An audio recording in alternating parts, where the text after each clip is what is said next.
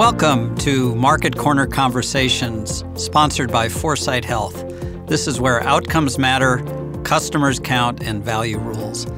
Market Corner Conversations is 4sight Health's regular podcast series. It explores the intricacies of market driven health reform. We dig deep into the U.S. system's structural inefficiencies. We explain how its artificial economics and distorted business models rob the American people of the great health care they deserve. We identify and talk with innovative companies that are reinventing healthcare delivery by being better, faster, cheaper, and more customer friendly. Today, we're talking to Rick Kimball. Rick is a great friend of mine who was formerly the head of healthcare at Goldman Sachs. Rick recently completed a year as a fellow at the Stanford Business School as an entrepreneur in residence. Rick uh, and I wrote an article together titled Mile High Potential NFL Veterans Tackle America's Opioid Crisis, and we're going to tackle that topic right now. Rick, welcome to Market Corner Conversations. Thanks for having me, Dave. I'm so impressed with the work that you've done. I'm so supportive of, of your book and, and how you're trying to change the healthcare industry and and I'm right behind you, as challenging as this is. well, I, for those who, since you can't see me, I'm blushing, but uh, Rick, my mother would be proud. Thank you so much. Hey, could you tell us a little bit about your background? Uh, you know, walk us through your investment banking career, the the year at Stanford, and how you've gotten to focus on the area of medical marijuana as both an investment category, but but even more importantly as a as a, a a strategy for addressing some of America's really tough healthcare problems. Sure. So thank you, Dave, for having given me the chance to talk about this. So, so my career was 30 years as an investment banker. I was at Morgan Stanley for 20 years and and almost 10 years at Goldman Sachs. And it was in 1995 when I was in equity capital markets at Morgan Stanley, and my bosses came to me and said, "Would you like to run healthcare equity capital markets or technology equ- equity capital markets. And I thought about it and I thought, you know what? Healthcare is going to be a huge issue for our society. And I ought to get involved as an investment banker and on the policy front to try to figure out how to improve our, our really very dysfunctional healthcare system. And so I spent the next, well, after that point in 1995, I spent the next 20 years really working hard to try to improve our our U.S. healthcare system by bringing capital and and innovation and and really helping think things through for for CEO, CEOs in the industry. But I I ultimately retired from Goldman Sachs in 2012. I went on to be the chief strategy officer for a healthcare IT company, and then I went out to Stanford to be a fellow, really working on new models around healthcare reimbursement. I was particularly focused on on primary care physicians and how to create a a more sustainable model for them to drive better outcomes uh, and, and, and have really a sustainable uh, economic formula for those PCPs. And it was while, while I was out there at Stanford that I learned about the wave of, of legalization of marijuana across the United States. Candidly, I, I had not really paid much attention to it before that time. And as I learned about it, I realized that that there was a whole new therapeutic category uh, around medical marijuana that was very, very profound for both healthcare, but maybe more broadly across our whole society. And it touched on the social justice issues and the black market issues of our war on drugs. And really, we needed better medicines. And and the the opioid uh, epidemic and and and terrible crisis has really, uh, I think, brought uh, attention to the opportunity for the new uh, uses for medical marijuana. And then, of course, there's business opportunities there as well. But I thought that getting involved here to really understand the impact that medical marijuana could have on our healthcare system and and new ways to treat diseases, I think was I thought was very very important. And and so I've spent the last couple of years looking deeply into that. Yeah, Rick, I'm, I'm going to ask you in a second to go a little deeper into the opioid epidemic and give us a sense of the contours of the problem, which which are profound. But before we do that, it's it's my turn to make you blush a little bit. Uh, you uh, glossed over a couple of things in your investment banking uh, career, and I, I, just wanted you to highlight some of the great companies that, that you brought public that are now uh, out there every day trying to make American healthcare better, faster, and, and more customer friendly.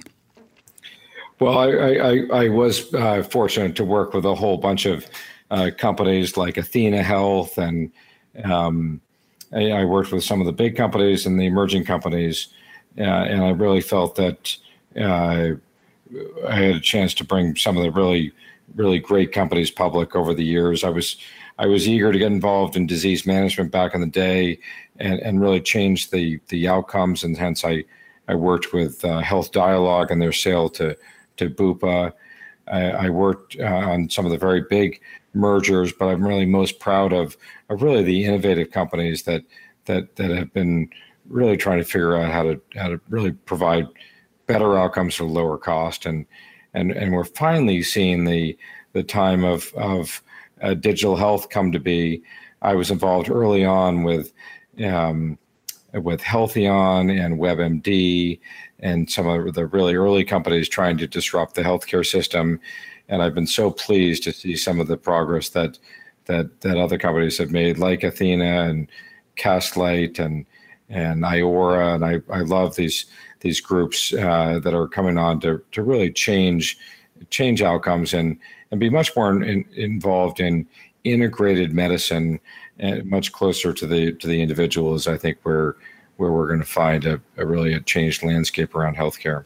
Well, it, it really does feel that this time is different as massive amounts of money, uh, smart money, private equity, and, and venture money flow not only into healthcare services but into provider-based services and given your experience and your perspectives, multiple perspectives, you're you're the ideal person to uh, shine a light on on that potential.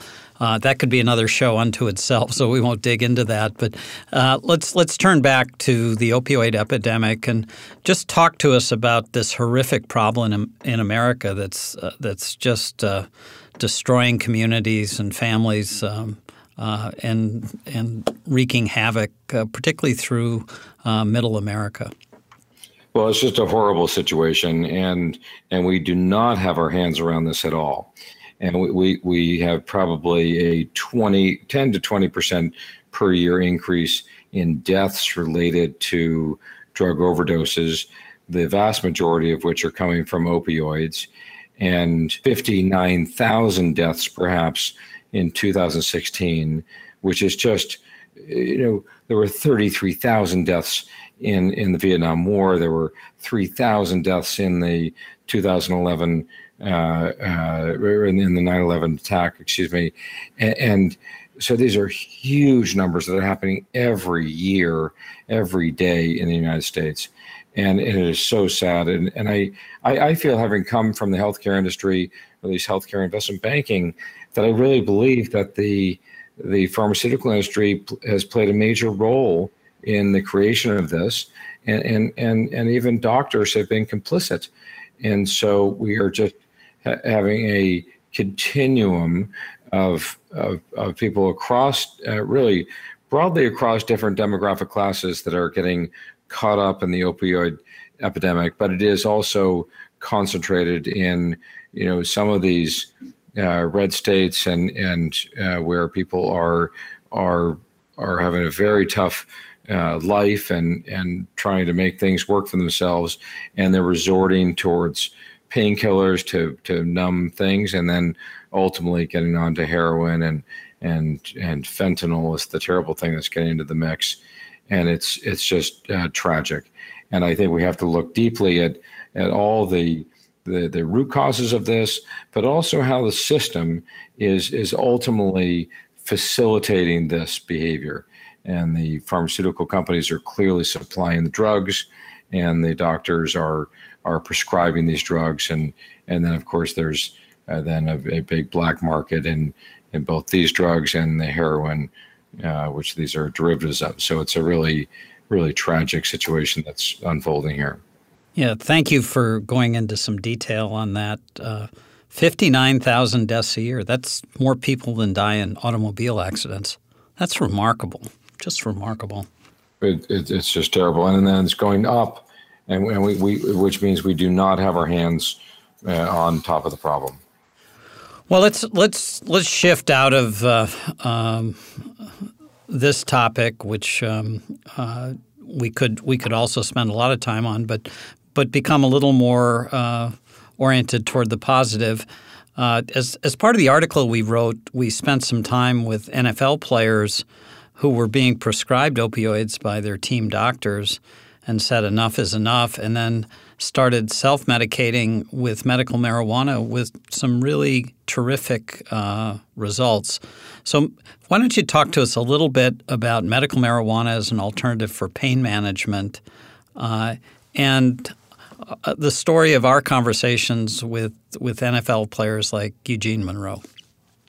Well, we really have seen some remarkable stuff on, on this front. So, so first, I got to know Eugene Monroe, who recently retired from the Baltimore Ravens, and and he shared with me his experience of of of really the the abuse, the physical abuse that occurs as an NFL player, and then the way they deal with it uh, as the, the teams is to give these players incredible doses of, of opioids, and they end up both out on the field barely feeling what's going on, and you can imagine how dangerous that can be for their bodies but then getting addicted to these these drugs.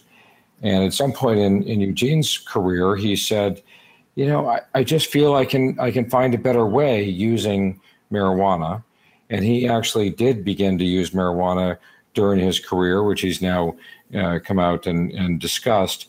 And he was able to to dramatically decrease the need for these opioids and other painkillers to manage the the pain and recovery from his games. And, and he ultimately left the NFL uh, as he became a, a, vocal advocate for at least the NFL investigating what the opportunity is to use medical marijuana in this uh, realm of, of pain relief. And I think the data thus far suggests that that there's a lot for the NFL to to take a look at there around pain relief as well as around uh, concussions and, and CTE, the, the damage to the brain. Yeah, we do. It would be remarkable if the NFL ended up taking the lead on medical marijuana because they clearly lagged in addressing the concussion issue, and it's it's really come back to strike them with a vengeance. Um, so, could you talk a little bit more about uh, sort of beyond Eugene how the conversation is unfolding within the NFL and the Players Association with regard to being more enlightened in looking at the potential benefits of medicinal marijuana and uh, and actually running some trials to see how it works, when it works, and how to get the best uh, results. So, so at the moment, the that well, first of all, the Players Association has taken this issue up strongly. So the Players Association has gone to the NFL and and there's been litigation and and real pushing of the NFL to at least investigate the use of medical marijuana as a substitute or a complement to the opiates, and and that continues to be a fight there. Although the Players Association itself has now funded research, and so they are funding research into the topic and then I've seen a number of people like Eugene Monroe who are organizing various groups to uh, both uh, nonprofit and for profit groups to do clinical research and dig into these issues. And so I, I think what's going to happen here is you've got now 90% public support across the country for medical marijuana. And you clearly have an issue in the NFL of, of opiates and and a pain problem here. And the players are going to ultimately bring those things together. And what I see is the, the NFL uh, administration uh, resisting this issue, I'm sure, for, for, for ultimately advertising reasons. And uh, they understand the issues. Jerry Jones and some others have stepped forward to, to support at least the NFL investigating medical marijuana, if not uh, allowing their players to use it in the right context. Uh, but but it is still it's still a fight. I think largely over the commercial interests that are at play. Really, really interesting. Um, you know, this is clearly an example where the American people are ahead of, of the American government. Uh, uh, marijuana is still a, a, class one narcotic, you know, same category as heroin, uh, even though nobody has ever died from an over, overdose of marijuana.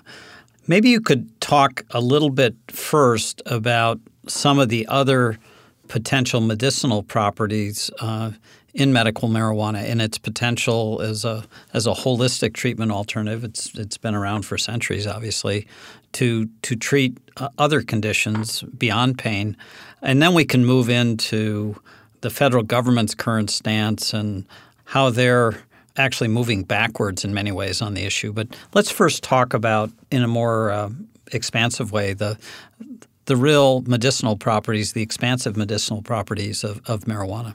Well, it's quite extraordinary that while we, we, we know that marijuana has been around and used for at least 5,000 years. And we've got records back into the Pharaoh's tombs and whatnot that they knew about marijuana and, and something about its medicinal use. But um, what, what was really extraordinary as I delved into this, into this area was to learn that it was only in 1990 that we discovered the existence of the endocannabinoid system in the human body. And this is a system of receptors that are largely concentrated in the brain, in the organs, and the muscles. And the role, as we believe it, of the system is to create homeostasis in the body and across the systems, the the uh, the various different respiratory, cardiovascular, endocrine, uh, uh, and other systems in the body. And effectively, this system of receptors of the endocannabinoid system is there to help all the other systems come into balance. The human body produces two hormones that, that activate this system anandamide and 2AG. And these are chemicals that activate the system. And the only other known uh, chemicals that we know about that activate the system are THC and CBD, which are the two cannabinoids in the marijuana plant that we know the most about. And so it's quite extraordinary that there's something in this plant that appears to be a key into this endocannabinoid system. And consequently, what we have found is it has had an extraordinarily broad set of, of uh, therapeutic value across different healthcare issues. We've seen it most dramatically in uh, children with epilepsy. So, p- children with Dravet syndrome, a severe form of epi- epilepsy, will have 10 or 100 seizures per day and they will then get on a dose of CBD that has no THC, which is so it does not get them high. There's no psychoactive uh, elements. They take the CBD, and within hours, their seizures completely stop. And so we can see there's something very dramatic as it relates to something in the um, in the nervous system, and it impacts uh, epilepsy and Parkinson's. We know there's also impact on and improvements on anti-inflammatory uh, properties. Uh, there are anti-anxiety, anti-depression, uh, anti-cancer elements. We believe, and then because, as you said, it's a class one substance, we have not been able to run clinical trials in the United States, and so we have a dearth of data around this. There's been work being done outside the U.S. and and and there's some early studies being done in the U.S.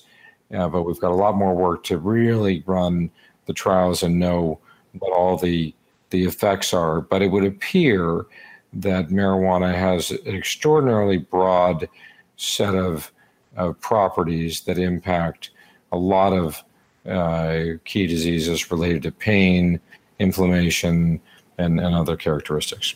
Wow. Can you imagine if, if one of the pharma companies owned a compound that did even a quarter of the things that you're uh, suggesting uh, marijuana has the potential to deliver in terms of uh, therapies and, and, and benefits?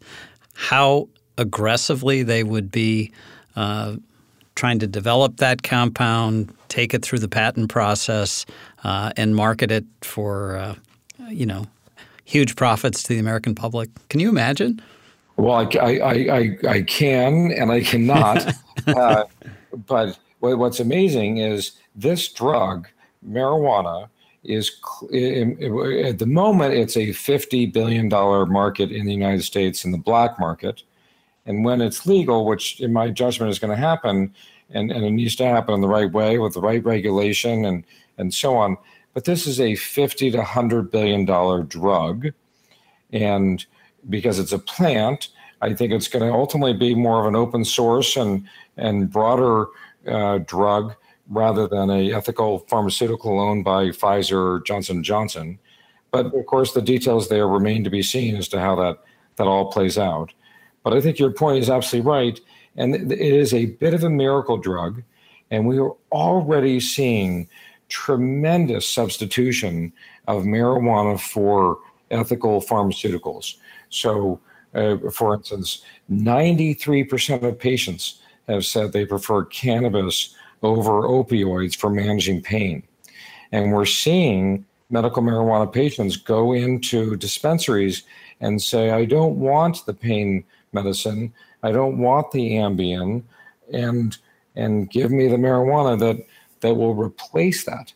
And I really believe that, we're seeing the very early signs of massive substitution of this plant, which again we need more research and we need to understand the right form factors and potency and formulations and so on, which I, I believe is very, very important for us to do.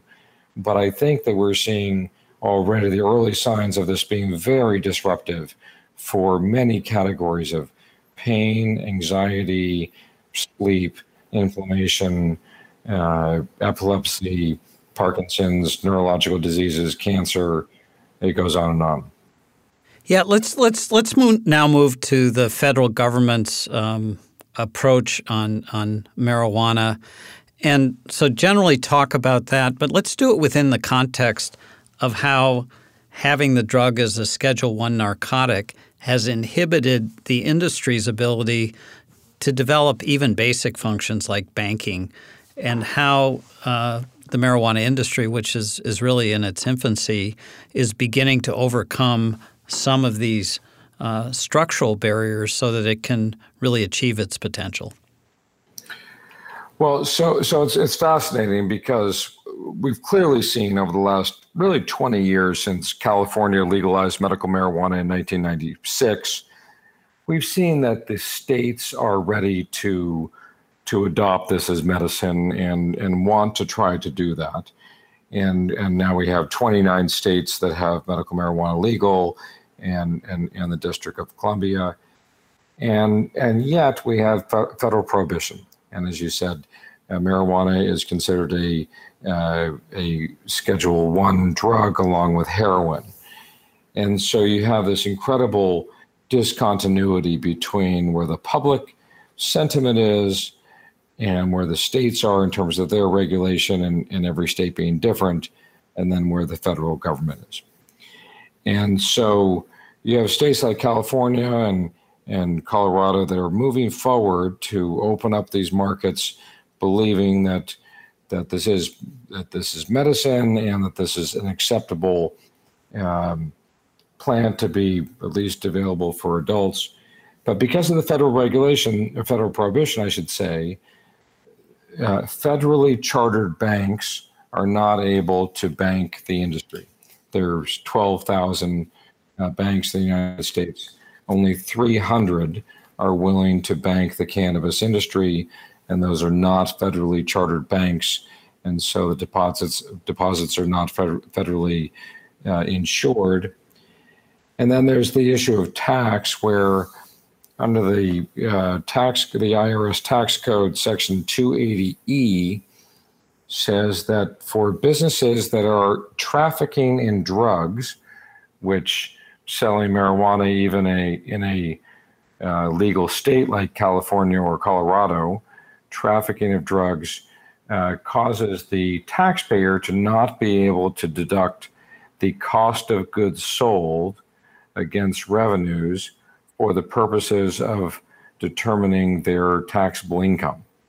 And what that means is that uh, that marijuana businesses, particularly the, the dispensaries, but also the grows, will end up with tax rates that are upwards of 70 or 80 percent, uh, and and maybe more if they can't actually make any profitability.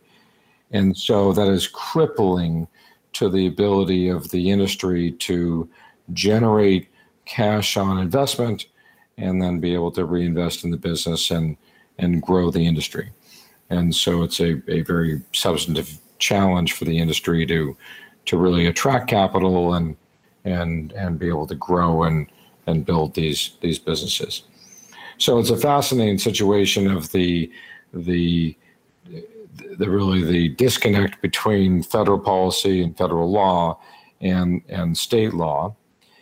And then there's a number of different uh, uh, frameworks by which investors and companies are comfortable to operate in the legal marijuana industry, which really is the Cole memo that's come out of the Department of Justice and the DEA and the Rohrabacher Farr Amendment, now about to be called the Rohrabacher Blumenauer Amendment, both of which together suggest that the Department of Justice will not be able to use federal funds to prosecute marijuana businesses that are operating legally in their states.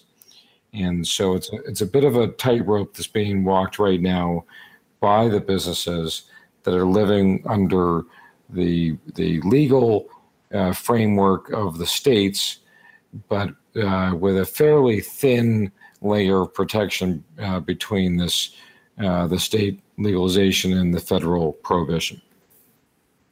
Well, that's a that's a great segue to where I'd like to uh, end the conversation and, and, ask the final question. Um, it really does feel like the states are going to be the the laboratories through which the marijuana uh, industry matures and, and, develops its capabilities. Uh, you and I are both big fans of, of market based change and uh, steeped in in capital markets and uh, spotting companies and um, trying to nudge uh, those that we think are promising uh, towards success. So, why don't you talk a little bit about how you're going to take this wealth of knowledge uh, and experience gathered over a, a very uh, impressive career and direct it now into um, trying to develop a, a, a, fund to support the development of the industry? And what are your what are your what are your goals and what are your hopes as as you undertake this this next endeavor, this next big endeavor on your part? Well, thank you for that, Dave. So it's been fascinating from my perspective, where I feel that I've spent the last year and a half really delving seven days a week uh, deeply into this new industry and, and what the issues are. And, and there's some real issues. And I, I've got teenage kids, and I don't want a black market of marijuana. I don't want my kids to have access to marijuana. There's medicine in here, and we need to, to do the research and develop it. And then we really have been uh, brought up with this incredible stigma developed by the war on drugs. And, and I think most people, myself included, think, well, this must be bad because that's what I was brought up to believe. And so I feel that I've, I've, I've dug in here deep, and I think there's a lot of value for our society, for our healthcare system in here. And one of the, the many challenges is capital formation.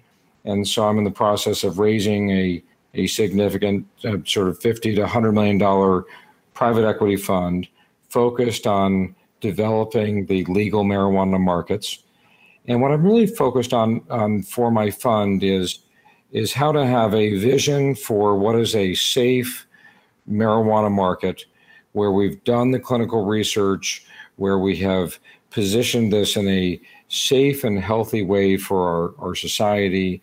And, and really, I think there's an opportunity to, help add more uh, framework into the wellness component of our healthcare system.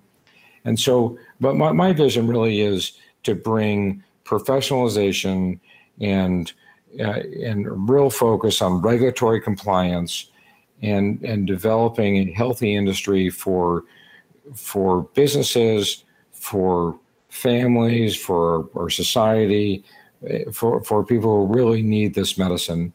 And I think it's a really exciting opportunity to be, to be at the very early stage here. But in my mind, we really have to start to build the, the foundational pieces. And given my experience in, in business and, and investment banking, I'm I'm really focusing on how do we find good actors and and support good actors. How do we really bring people from, uh, in, including people from the black market, into the legal market? We need to get rid of this black market, and and so I'm focused on on how do we be realistic about what we have here, and then bring this forward in a way that's healthy and safe for the country, for our healthcare system, for our families and children, and and it's it's a big deal, and it's it's not easy, and it's it's not straightforward. But I think if we can bring some some smart, committed people into the industry, and and my intention is to bring significant capital formation in to to build good businesses and and ultimately build a healthy industry for the country. Wow, what a great vision, and and Rick, what a great uh, great conversation. Uh, we've been talking to Rick Kimball about the mile high potential for medical marijuana and all of the associated topics related to the op- opioid crisis, uh, the federal government's counterproductive role, some of the really interesting activity that's occurring in the states, and maybe most important all, of all is how, in a very bottom up way, the American uh, enterprise marketplace is finding ways to invest and realize the potential of medicinal marijuana. So, Rick, thanks so much for your time. I think you've expanded our audience's understanding of this really important topic. And uh, we look forward to charting your progress as, as you move forward uh, with your fund. Thanks for having me on here, Dave. I really appreciate it. If you're frustrated with healthcare, if you want to understand how the system is reinventing itself through relentless bottom up market driven reform, please subscribe to our podcast at 4sighthealth.com. Be a rebel with a cause. Help us fix American healthcare. Until next time, this is Dave Johnson.